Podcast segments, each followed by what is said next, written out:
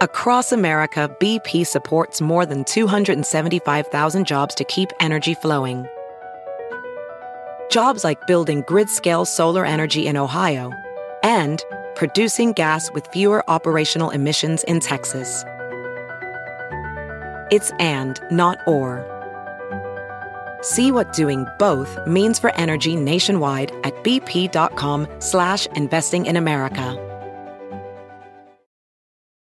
Sometimes it takes a different approach to help you unlock your true potential. Capella University's game changing FlexPath format helps you learn at your own pace and fit earning a degree into your life. From before you enroll to after you graduate, you'll be supported by people who are invested in your success so you can pursue your goals knowing that help is available if you need it. Imagine your future differently at capella.edu.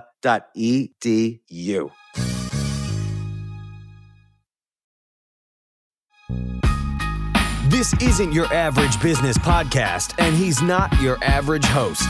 This is the James Altucher Show. Today on the James Altucher Show. What a great story this guy has. Grant Hill, Hall of Fame basketball player. You know, I'm not really up on sports, but I do like to understand what makes someone the best in the world at something. And I was really impressed when I read Grant's book. It's called Game. And I was really impressed talking with him. I'm sure you will be as well. So here we go.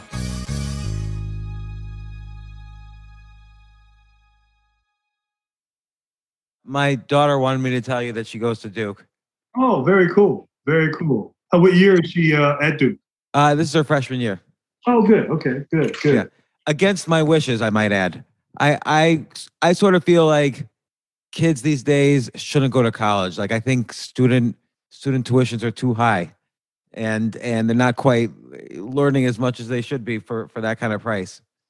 Well, I know about uh, people such as yourself. Uh, you sound like my oldest daughter, who uh, questions uh, the validity at times uh, and the importance and significance. But I, anyway, nevertheless, I'm glad your daughter's there. I'm a, I'm a trustee. I'm on the board at Duke. So, Okay. Of course, I have to advocate for higher ed, but but I understand where you're coming from. Well, uh, you know, it's funny. As a kid, I spent summers at Duke. They had like a summer program for high school kids where you could learn stuff, and I always thought it was like a, a beautiful campus. And I agree with you. Education is great, but I just wonder if, you know, sometimes it's a little bit of a scam the way they keep raising these tuitions faster than inflation because they know people will pay it because people think, oh, I won't get a job unless I go to, you know, a good school and stuff. I know this is we're not talking about basketball, but this is just conversation. Well, I mean, I'll just say this. I think the point that you brought up or the feeling you have about higher ed, I think there are a lot of people who have that same sentiment. And I know that's one of the one of many issues I think that's facing higher education across the board is some of the things you just brought up.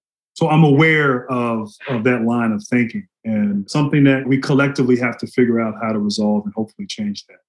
yeah, I, I think there's probably possible solutions, but anyway, Grant Hill, basketball all Hall of Famer. You were just getting instituted into the Hall of Fame, I guess, when you finished writing this book, Game. I'm just curious, why did you feel you wanted to write the book? I mean, there's a lot of reasons to write a book, and I'm just curious why you wanted to write a book. That's a great question.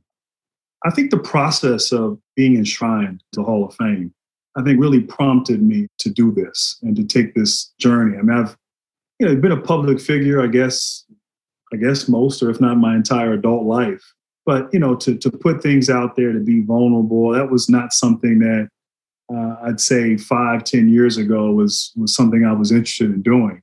Obviously, you do interviews and magazine stories and things of that nature, but to really speak from the heart and share uh, about you know your life, your vulnerabilities, your your insecurities. You know, I wasn't sure I wanted to do that, but I, I do think that the process of being announced and the lead up to the Hall of Fame enshrinement, I think that naturally puts you in a very reflective mode or state of mind. And you look back and you kind of like, you know, that's like the, the icing on the cake, the Hall of Fame. And you look back on your career uh, and you just appreciate things and you see things for you know, I, I'm the type that I think didn't necessarily like to look back. You know, I always wanted to feel that my best was yet to come. My best years were in front of me.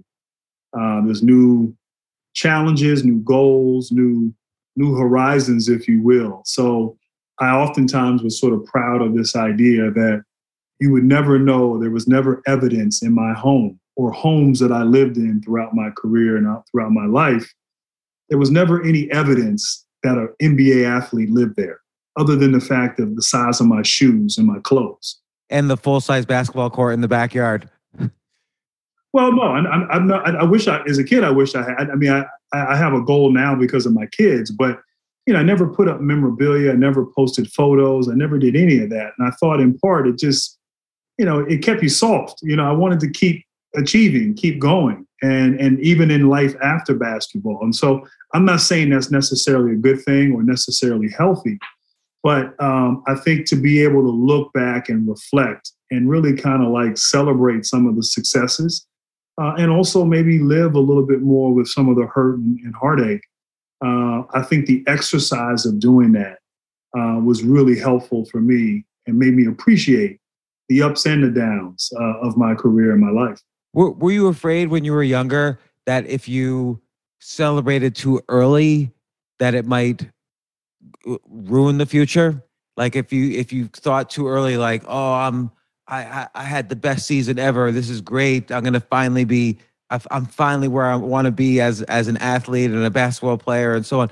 Did you ever think that that looking back even positively would kind of jinx the future a little bit? You know, I don't know if it was so much jinxing. I just I think I was so goal oriented and things that I wanted to accomplish, and um, I, you know, I, I never like I didn't have a shrine to myself, you know, and and so maybe subconsciously that was there. I mean, maybe subconsciously I didn't. I mean, I was joking when I say I don't want to get soft, but I wanted to keep pursuing. You know, I wanted to keep going. I wanted to keep achieving. And even in retirement, I mean, you know, my career had an interesting trajectory with the injuries and coming back. But even in retirement, it was like, okay, what's next? What's the next challenge? What's the next hurdle? What's the next uh, goal to try to meet? And I think that's sort of an athletic mindset in a lot of ways. Uh, but I also don't think it was necessarily healthy because um, you don't take the time, I think, to smell the roses and be appreciative while you're going through it. And I don't know if I allowed myself to do that. And I didn't get a full appreciation for it while it was happening. And in some respects, I wasn't really happy because I hadn't attained the goals that I set out to do. So I don't know if that makes sense, but I think I was able to go back and really live in these spaces, in these moments, and really try to, okay, what was happening? What was I thinking? What was going through my life? You know, how do I see it now as someone who's middle aged and has life and perspective and, you know, just a different, you know, a different vantage point on various things that happened throughout my life and career. So, you know, if I could go back, I would probably not necessarily display things in my house, but just enjoy the journey a little bit more than uh, having to go back many years later and enjoy it then. I mean, this is this is very interesting. Like you're you're a young man, a few years younger than me, I might add, and uh, I always wonder with myself that I was always so goal oriented that you know, you only have one life and you only have one life to appreciate. And if you don't start appreciating it until too late, it um it could it could be disappointing. It could be hard. Like if you're always kind of, you know, you mentioned in the middle of the book, Quin Snyder gives you advice. You should be attacking uh, instead of reacting. And I think that applies a lot to life. Like we're always just reacting to the latest event instead of being uniquely you and moving forward the way you can and and appreciating the whole life around you as opposed to just reacting to what the latest event is whether it's an injury or the next game coming up or a relationship or whatever and i wonder if it benefits when you're younger to just react to things so that you you you face them full on instead of you know stopping to smell the roses yeah, no, I mean, I think I think you're onto something, and I, and I think I realized that through this process. I mean, you know, life is going to have peaks and valleys. You're going to have ups and downs. And, um, you know, as it related to my career, that was certainly the case. And, you know, I think one of the things, and I talked about it in the book, and, you know, Coach K used to talk about this when we were on the court, and just the idea of this, this the idea of next play. And regardless of what just occurred or what just happened, you know, stay in the moment, you know, move on to the next play, prepare for the next play. That allows you to stay present, allows you to stay in the moment, and allows you to be at your best. And I think I kind of lived that way. you know, I lived like it was this next play. It was next. And so I never really got tied up or emotionally wrapped up in whatever good or bad happened. And in some ways, that may have helped me going through some really tough times with my injury, facing some some you know some some difficult moments. I never really allowed myself to feel what that was like, and I just kept pushing forward, next play. And I think in some ways it may have helped me, you know, get through it and come back and resume my career. I'll be honest, I think as I was preparing for the Hall of Fame, I got into a little bit of a dark place because now I'm feeling those moments. Um, here's an exciting, um, and I didn't put this in the book, but here's here's an exciting moment that sort of validates your career, even though your career uh, had some tremendous setbacks and hurdles. And what I started thinking is, well, man, if I got, if I received this accomplishment for essentially a half a career, well, what could have happened if I had the whole career and I didn't have the injury setbacks? And I kind of started to get bitter.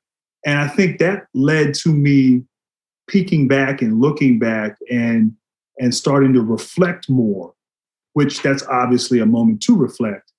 And so, you know, like I had to kind of live through that and work through some of those feelings and emotions uh, during that time, and also during during this process of of writing this book.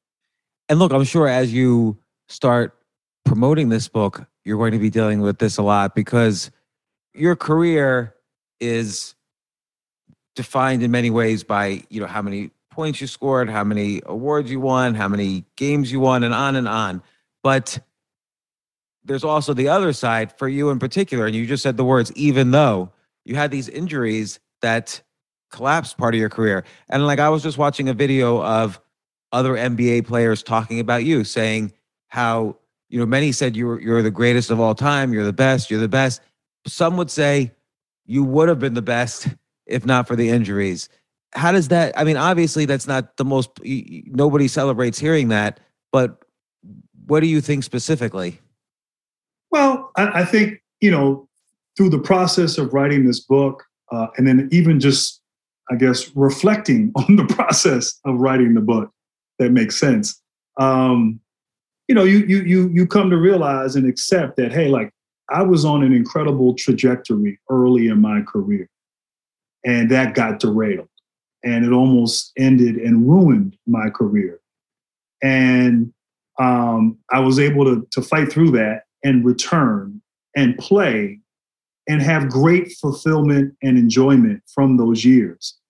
Um, but yeah, I mean, sometimes as you as you go back and you walk the reader or you go through and prepare yourself to to write about what happened, um, you're back in those moments. You're back in those moments, and you're trying to remember things and and uh, conversations. You know, reactions to what a doctor might have said or a medical profession or the feeling after a game where you knew okay the ankle was not holding up and another surgery was on the horizon.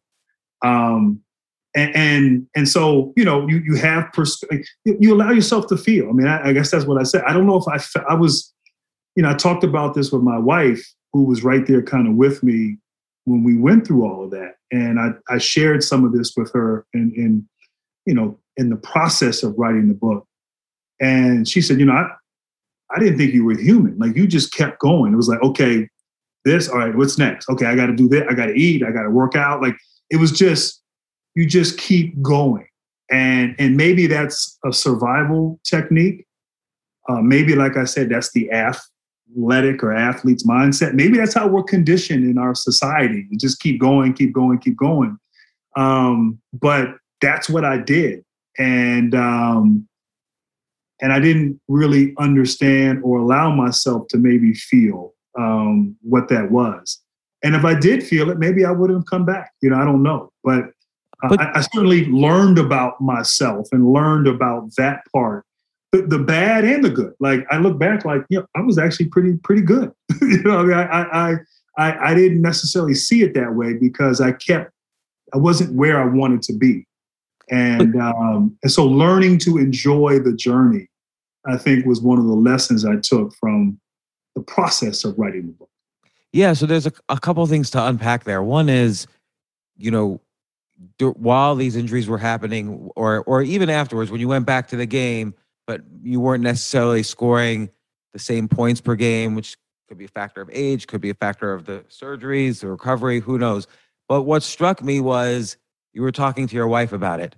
You wouldn't have had those conversations with your wife without those injuries.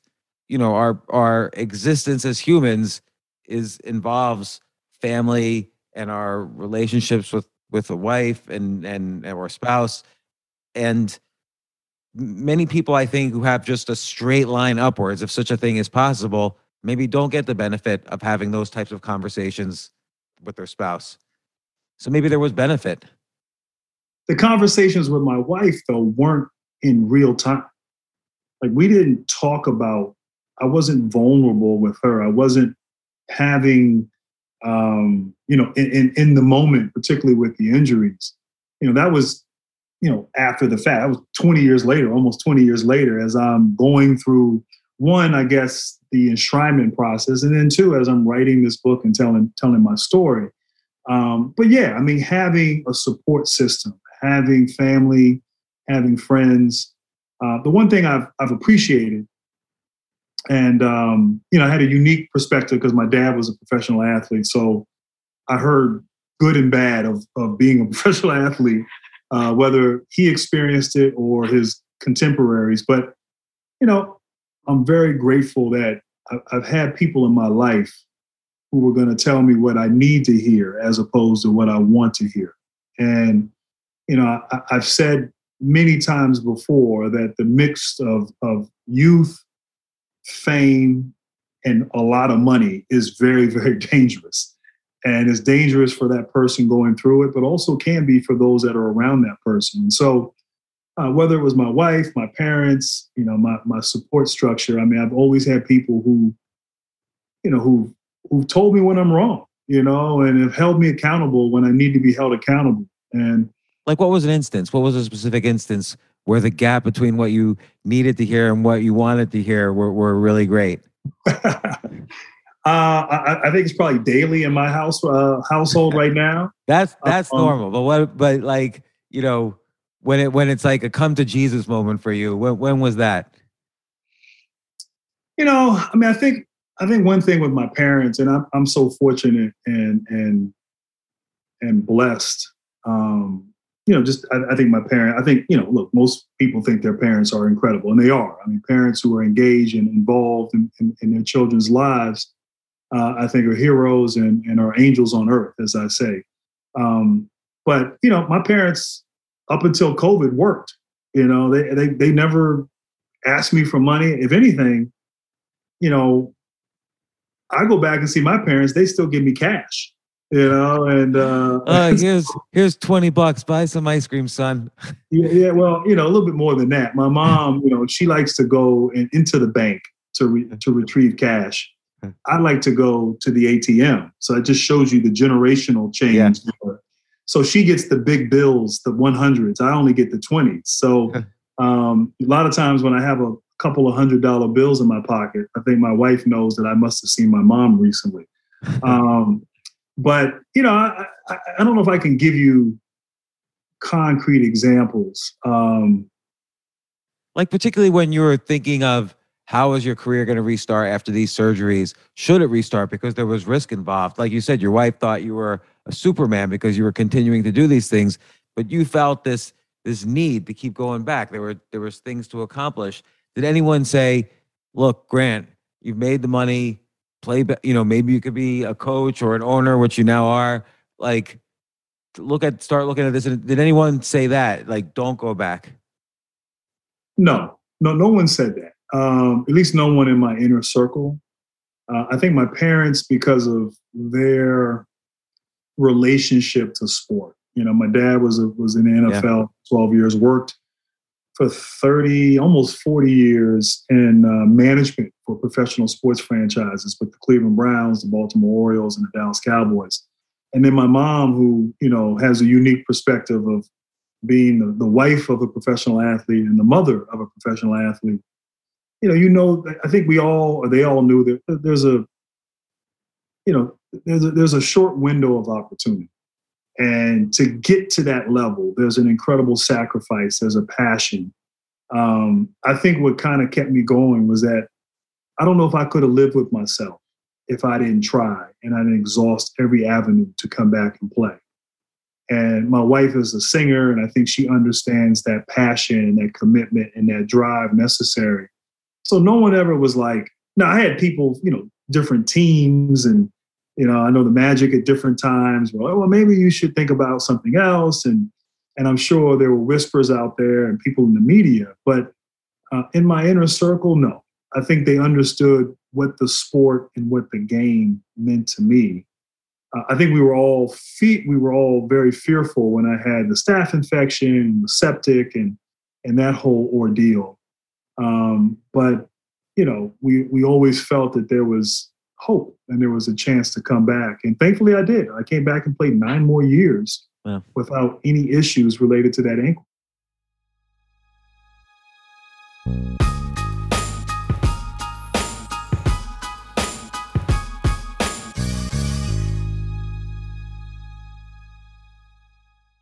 Yes, it's totally true. Airbnb has changed my life. If anything, they have made my life so much better. Like I used to live in Airbnbs. I, I lived in over 100 or 200 different Airbnbs over a three year period.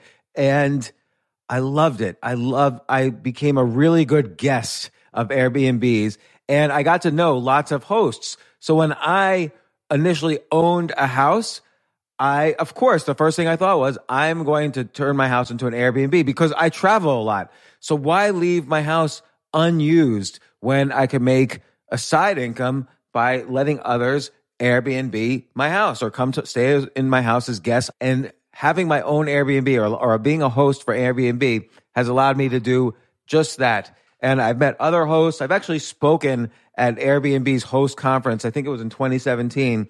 I met so many just nice hosts. It's a great community. And I love, you know, turning my own home into an Airbnb. Like I'm traveling to Austin next month. My home's going to be an Airbnb while I'm away, and I'll stay in an Airbnb. I'd rather stay in like a three story house Airbnb than in one tiny hotel room in, in the middle of Austin during South by Southwest. So listen, while you're away, your home could be an Airbnb. Many people host on Airbnb, but there are people who are just letting their house sit empty who've never thought about it or didn't realize their space could be an Airbnb. Hosting can easily fit into your lifestyle and is a great way to earn some extra money. So if you have a home, but you're not always at home, then you have an Airbnb. Your home might be worth more than you think. Find out how much at airbnb.com slash host.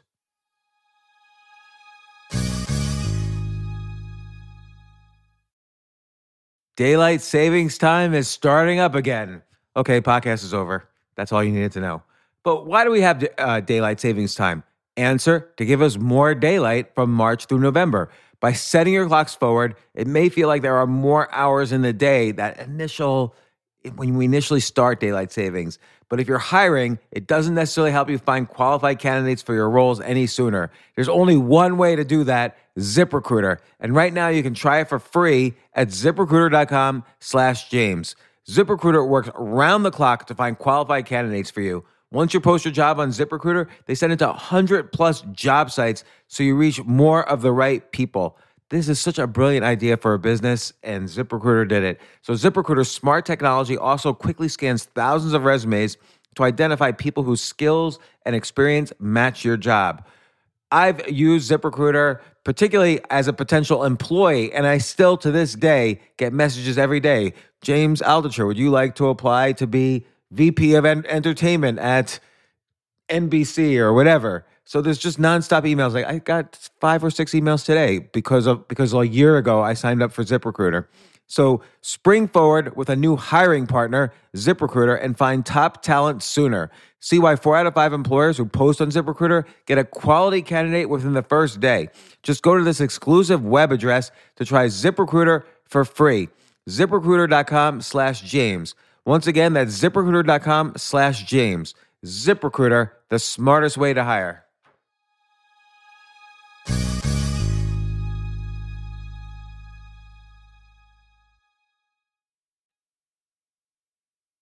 when you first started out, like you said, you said, you know, you've you've had fame surrounding you almost your entire adult life, but it's actually been even longer than that because when you were in high school, people knew who you were. You were getting recruitment letters all over the place. You were like, you were clearly gonna, uh, destined for greatness.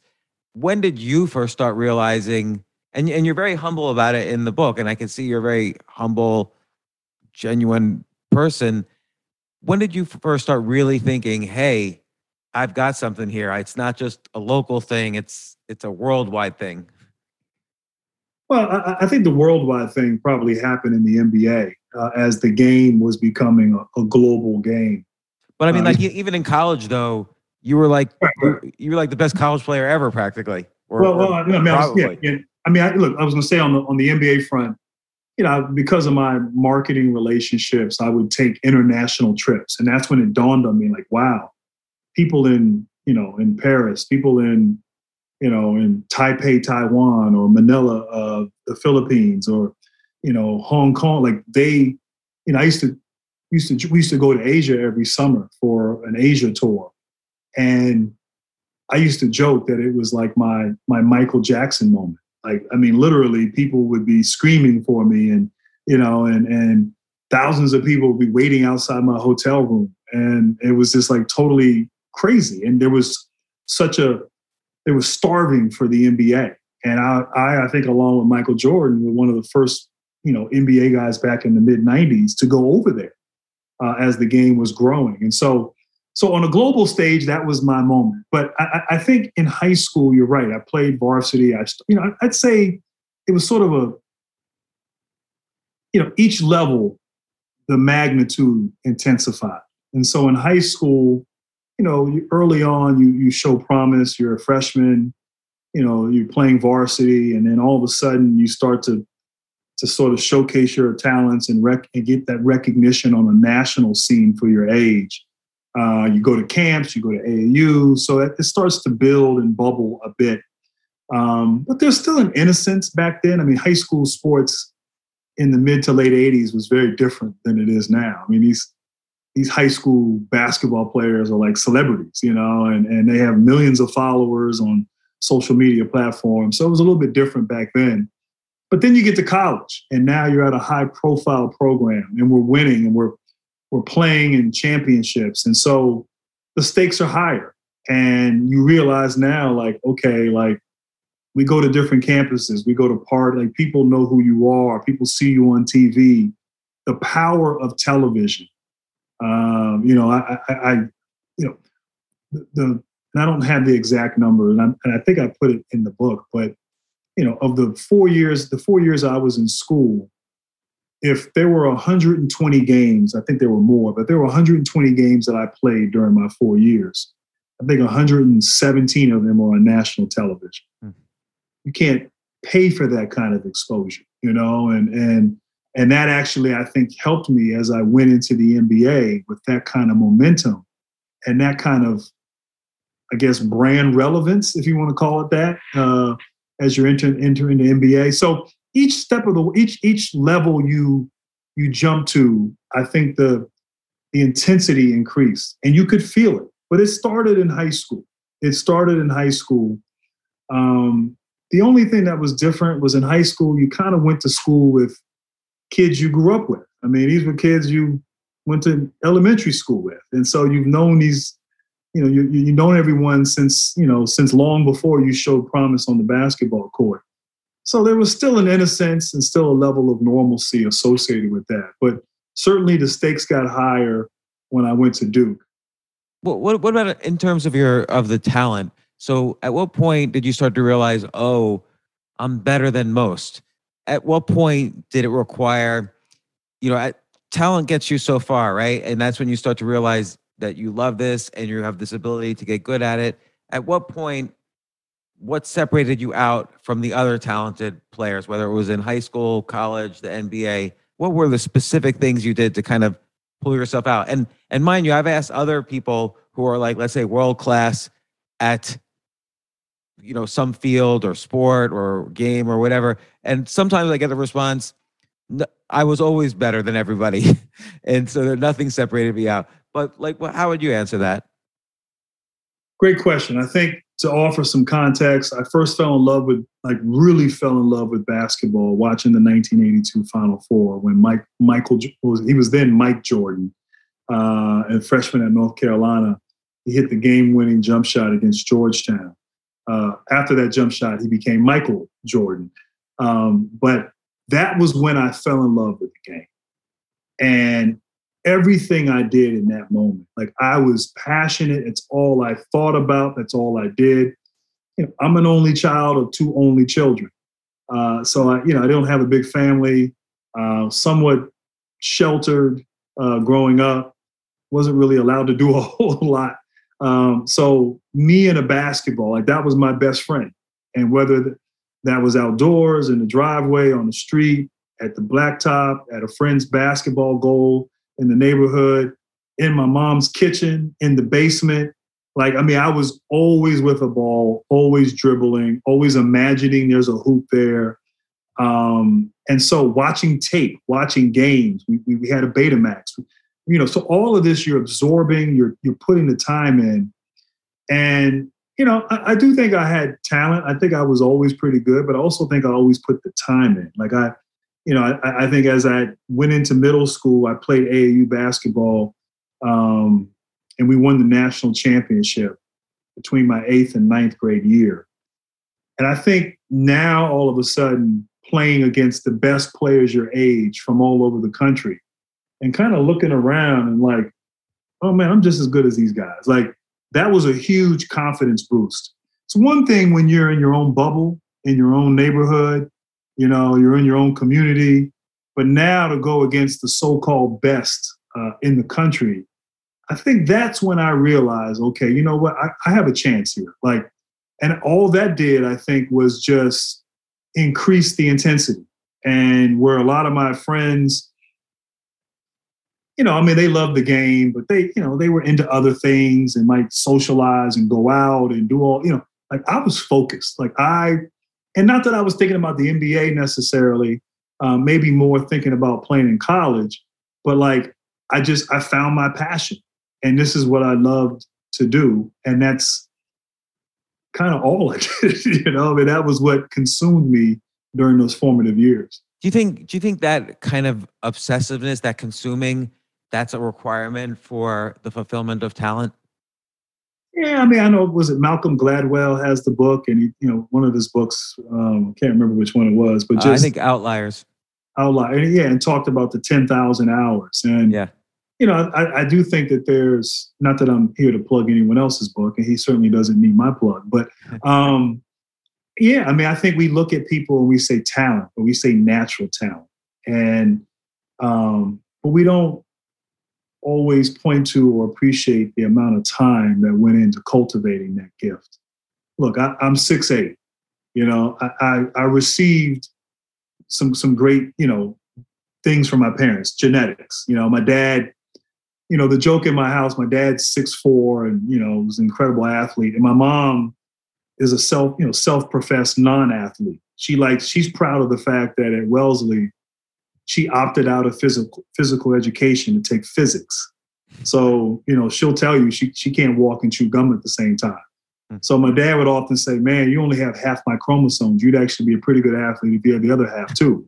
um, but I, um, so yeah, I mean, you, you, you're given certain gifts, but the feel and the things about the skill and the natural, like no there's there's like it's it's hours and hours and hours of work it's a considerable amount of time being by yourself and working on your game, your imagination. Um, you know, I, I would go out with a basketball and just dribble like for hours. Hmm. And it might not be doing drills, but just walking down the street, dribbling through my legs, you know, going to the, you know, to the 7-Eleven and dri- like always having a ball in your hands. And to me, it was like your safe place. And yes, I was obsessive, but I didn't look at it that way at the time. I didn't think it was unusual. I think looking back at it now, it might have been slightly unusual. I don't think it's a you bad thing, by the way. I, I, think it's I think it's a good thing. I think that's how you do get beyond. Like you you mentioned at the high at the middle school championships, you were looking around like, oh, I'm as good as these people. But then the question is, how do you get better? Because not all of them made it to the NBA and then made it to the Hall of Fame. So you had to you had to pull ahead somehow. Well, some of them did make it to the NBA. Some of them actually, Chris Webber made it to the Hall of Fame. Huh. Um, but no, you're right. I mean, I think there's a lot that goes into why someone is able to separate themselves from the pack. Could be environment, could be just focus and dedication. Sometimes, look, having success too soon can be dangerous. You know, you lose that edge, that that fire. You know, I, I can't speak for others, but as I said, going through that experience we were in St. Louis uh, for the 13 and under uh, national championship. Coming away from that, like the fire was even greater. you know, like it was, it was, it was even more magnified. And um, and so, look, I had balance in my life. I had friends. I had, you know, I had a girlfriend. Like, I mean, I didn't, I wasn't completely obsessed where there was nothing else uh, left in my life to do than just play basketball. But I put a lot into that. And I enjoyed, you know, as an only child, you, I think you're, you, you grow accustomed to, to entertaining yourself. And a lot of that was basketball. A lot of it was either watching it. And I'm talking, when I watch it, I'm talking like rewinding, like back and forth, rewinding a play. Okay, what happened? Like watching it like a coach when I'm 13 years old. And, and so I think that helps you absorb and maybe see things and develop your feel uh, for the game. But then also going out with, you know, like you said, by yourself, dribbling, you know, use having a wall, pretending a wall. Like there's a great story, and I think I put it in the book. My dad um, went to Yale, and we were up on Yale's campus in the early 80s. And my mom's business partner for 30 years, his children went to Yale. So we would go up to the Yale Harvard game every other year and we'd visit with them in their dorm. And one time I'm outside in the courtyard.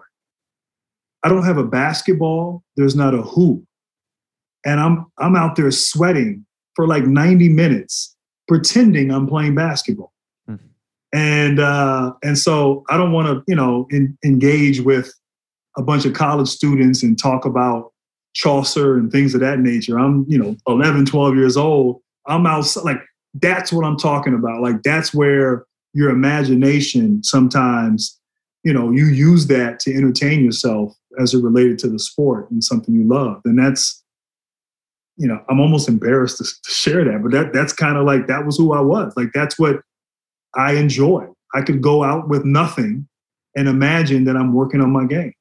And so, you know, you mentioned the watching and rewinding of tapes, so you're watching other players, other plays, other games, and so on. How important, and this is a weird question, but how important is the role of memory in getting good, you know, either way you got good? Uh, like, you know, you obviously have to remember like certain plays that you've seen and like, oh, now I'm in a situation that was like this situation I saw 10 years ago on a tape somewhere. Like how how often does that how, how much does that contribute to eventual greatness? You know that's a great question and, and i don't know the answer but i can i can say this. I mean there, there are certain players and i'm sure this applies in all sports but as it relates to basketball there's certain guys and look you know i mean I'm, I'm probably patting myself on the back and saying this but i felt like i fell into this category there's certain people who just have a, a great feel for the game. And the question is by the time you get to the NBA, can you teach feel? Is it something natural? Is it something that, you know, I, I, I have, I'll, I'll, I won't mention names, but I've had kids I grew up with, who I played with, who um, we had the same same love and passion. I might have put more hours in, who knows, but they didn't have that feel. And how does one develop that feel? And I don't know, like I don't have the answer, but I do think watching film, I do think how you process information. You know, when you go watch a game in person, when you go to the park as a 10 year old and you're watching the adults play, what are you watching? What are you keying in on? You know, you're just watching the ball, are you watching off? Like all these things. Like I would go as a kid and watch the older kids play, and I'm watching everything. I'm watching the guy boxing out, someone on the weak side. Like, and I, and I guess subconsciously I'm doing this because I loved it and I wanted to try to learn. It, it consumed me. So I wanted to try to like understand it. It's like a puzzle. You want to try to like, you want to figure it out. Like I love music. I play the piano a little bit. Uh, my wife is a singer, recording artist. I live vicariously through her as a musician. But when I listen to a song, I'm, I'm listening, and maybe this is the musician or the wannabe musician in me, but I'm listening to everything about the song that makes it great. So, like, what's the drum pattern? What's the bass line doing?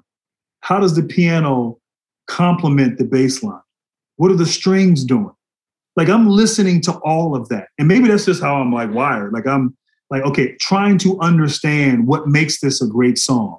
And then the lyrics. What are they saying in the lyric? What is the melody of the sing? Like all of that. It's it's like it's like cooking, you know, like you got all these ingredients, you got to put it all together and make it work. And so I do think there's a little bit of that, and maybe I'm a little wired like that. And that's how I approached sort of at a young age watching the game it's not just watching the ball; it's watching everything.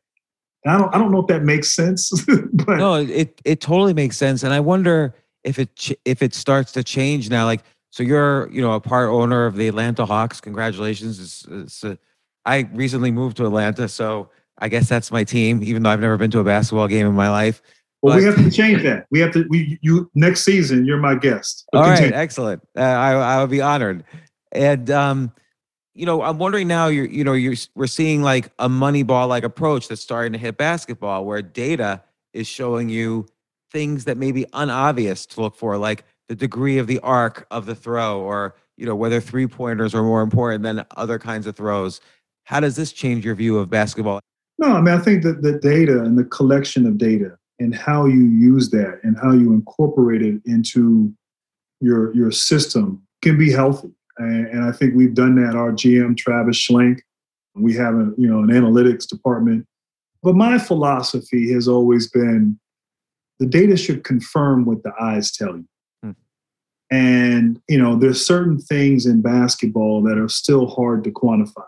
So to me, it's a complementary piece to fielding a team and, and, and attempting to have success you know, I, I, am the managing director of USA Basketball, and I, you know, I, I will, you know, handpick the, the men's national team for the World Cup next summer and the Olympics uh, in 2024 in Paris. I also assembled the coaching staff as well. You know, we have data. You know, we understand to keep up that that's a, a tool you want to have in your toolkit. I just worry when it becomes the end all be all you know, it's still a game. There's still feel to it. There's still things that I think the numbers don't always support. And as long as we don't lose sight of that, I think it's something that we can use and we do use with the Hawks and we will use with USA basketball as well.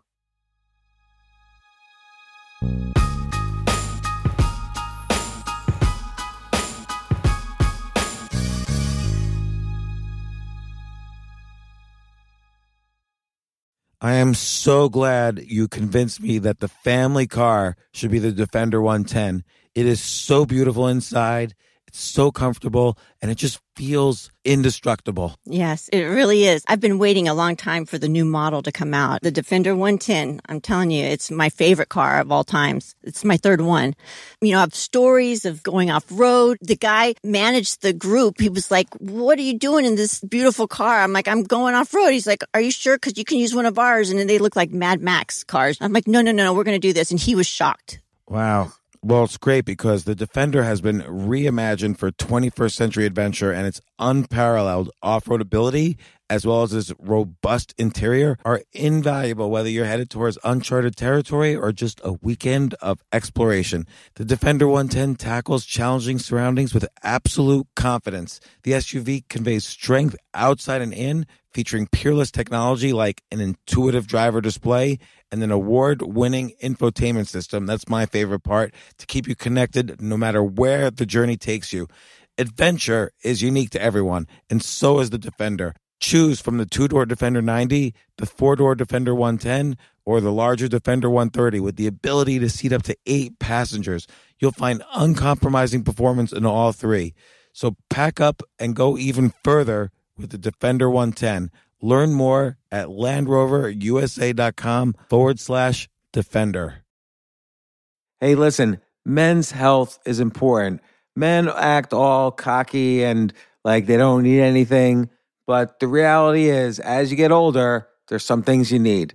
And it often feels like we're too busy to take care of our health problems. Like, I'd rather do anything than go to the doctor or the dentist or the pharmacy or whatever. But now you don't have to waste your time if you use HIMS.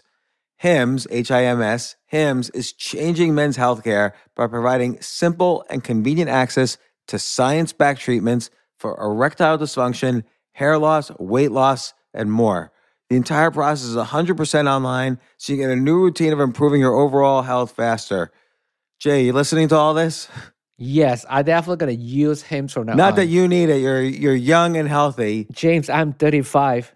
You, you're getting there. You might you might need it. Who knows?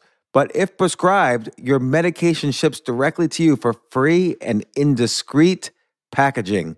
No insurance is needed. You can manage your plan on the HIMS app, track progress, and learn more about your conditions and how to treat them from leading medical experts. Start your free online visit today at hims.com slash James. Could you imagine that there's a whole section just with my name on it? hims.com slash James. That's how I how much I am representative of the kind of person who needs HIMS. That's H-I-M-S dot com slash James for your personalized treatment options. HIMS.com slash James. Prescriptions require an online consultation with a healthcare provider who will determine if appropriate. Restrictions apply. See hims.com slash James for details and important safety information. Subscription required. Price varies based on product and subscription plan.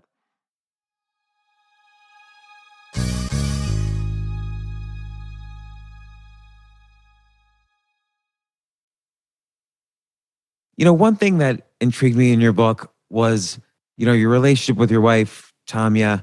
You've both been through a lot, you know, between your injuries, she, her diagnosis of multiple sclerosis, which thank God is in remission. It's hard in general for marriages to work, but you know, you both were on the road, you had your careers. Basketball is very intense, traveling all over the place. And this is a cliche question. I'm almost ashamed to ask it, but like, what what is the secret of a good marriage? Yeah, you know, it's funny. People ask us that, and and we, you know, we we sometimes try to say something profound, and um, a, a lot of times we're just saying to ourselves, like, I don't know, we're just winging it. Like, I mean, you know, it's it's you know, I, I think one okay, a couple things. One, I think what works in one relationship may or may not work in another. You know, my parents recently celebrated 50 year or maybe a year ago 50 years of marriage. And you know they have a beautiful marriage and a beautiful relationship but their relationship is different than ours you know because we're different people. And and so i think um I, I, think that's something we we always have to to factor in. Um you know i will say with tamia and i i mean we have unusual careers. You know i'm a professional athlete. She's a recording artist. You know and and i think we have found our home to be kind of our sanctuary. And even though we have these unusual careers, um, we live a pretty normal, basic life, you know, outside of our careers.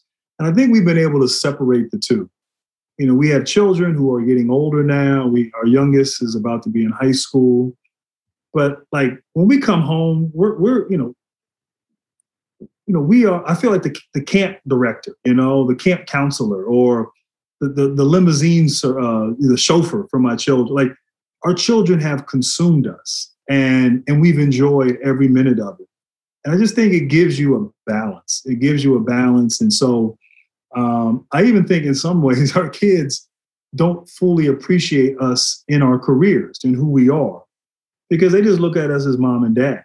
And so I think having family, having your children, having normalcy in your life, I think it's helped us um, keep a level head and stay somewhat sane through the craziness of our careers. Um, but it's also, I think, helps help strengthen our bond. Um, you know, as a husband and wife, and as friends. You know, and and as parents. Um, but yeah, I mean, I don't have some like maybe I should figure out like 10 secrets or, you know, success. Um, book two. That's the next book. book two, book two. But yeah, I mean, I just think we, you know, you make it a priority and you try to figure out what works. And you also have to recognize that, look, we're, we're 25 years in. Um, I guess 22 years will be, no, 23 years is our anniversary coming up in July.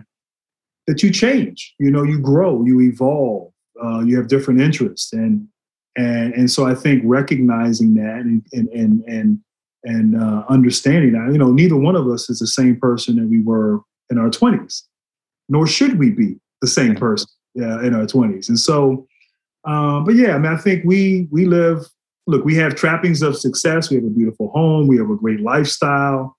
Uh, we've been very fortunate in that regard. But we're not out here necessarily I mean I mean, I guess writing a book is an interesting sort of reason for writing a book, but we we enjoy like we enjoy our home. We, we enjoy the simplicity of it, and we enjoy the normalcy of our lives when we're at home. Well, you know, now here you are, almost soon to be fifty years old. What are you going to do for the rest of your life? What do you want to do? you know, I think for me, I think you know, retirement has been interesting. I've done a lot of amazing things in retirement. I think where I failed in retirement is trying to do everything I've ever wanted to do all at once. Hmm. I do have a tendency, and I think acknowledging your faults is part of fixing your faults. And so I will acknowledge that I sometimes take on more than I should. And I want to do everything. And I'm working now on trimming the fat a little bit in terms of some of my responsibilities, but also having some better balance. You know, we've been conditioned, I guess, in the States, we live to work. Mm, and whereas right. some other cultures, they they work to live. Right. And and so I think work and staying busy and a career, it's like it's what validates you. You know, when you meet somebody the first thing you, you so what do you do? You know, like it just it's sort of it, it defines who you are in a lot of ways. And maybe in a way we've been conditioned to do that. And so I've been a little bit of a workaholic. You know, like I I, I want to do everything.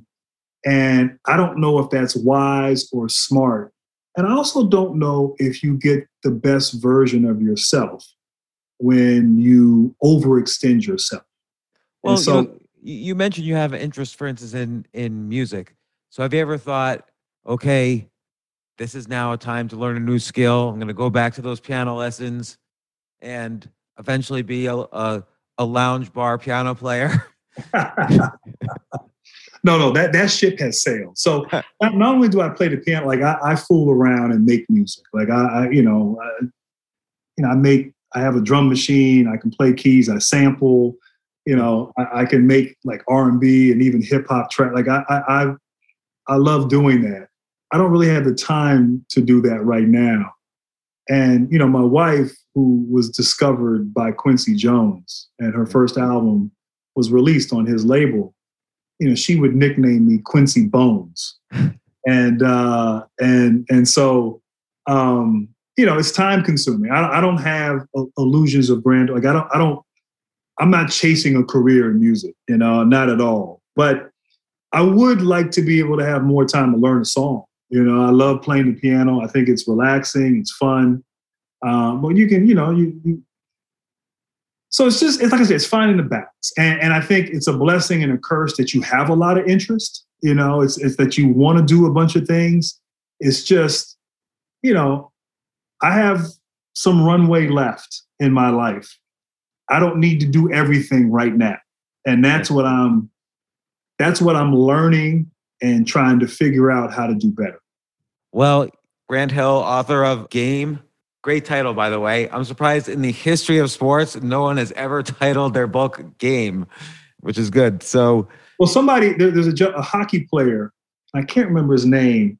He has a book I think called The Game that's and, different from game because but game it's different be, from game. Yeah. Yes, yes. So you're right. I was surprised to know that too. So game is like the game is a noun. Game could be like having game. So it's like uh, whatever that is, an adjective, and uh, so it has different, a little more coolness to it.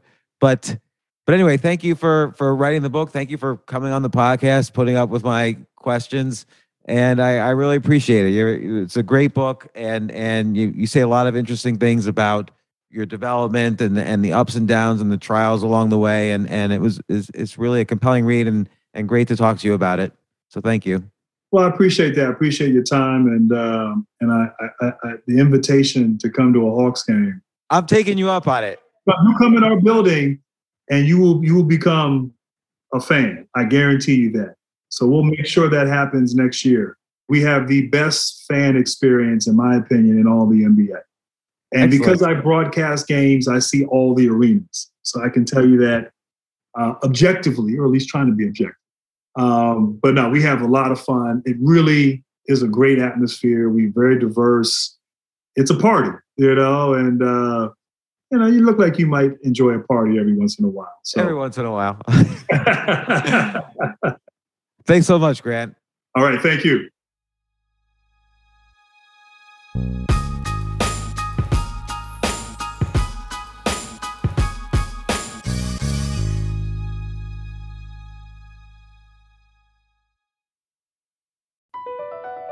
Across America, BP supports more than 275,000 jobs to keep energy flowing.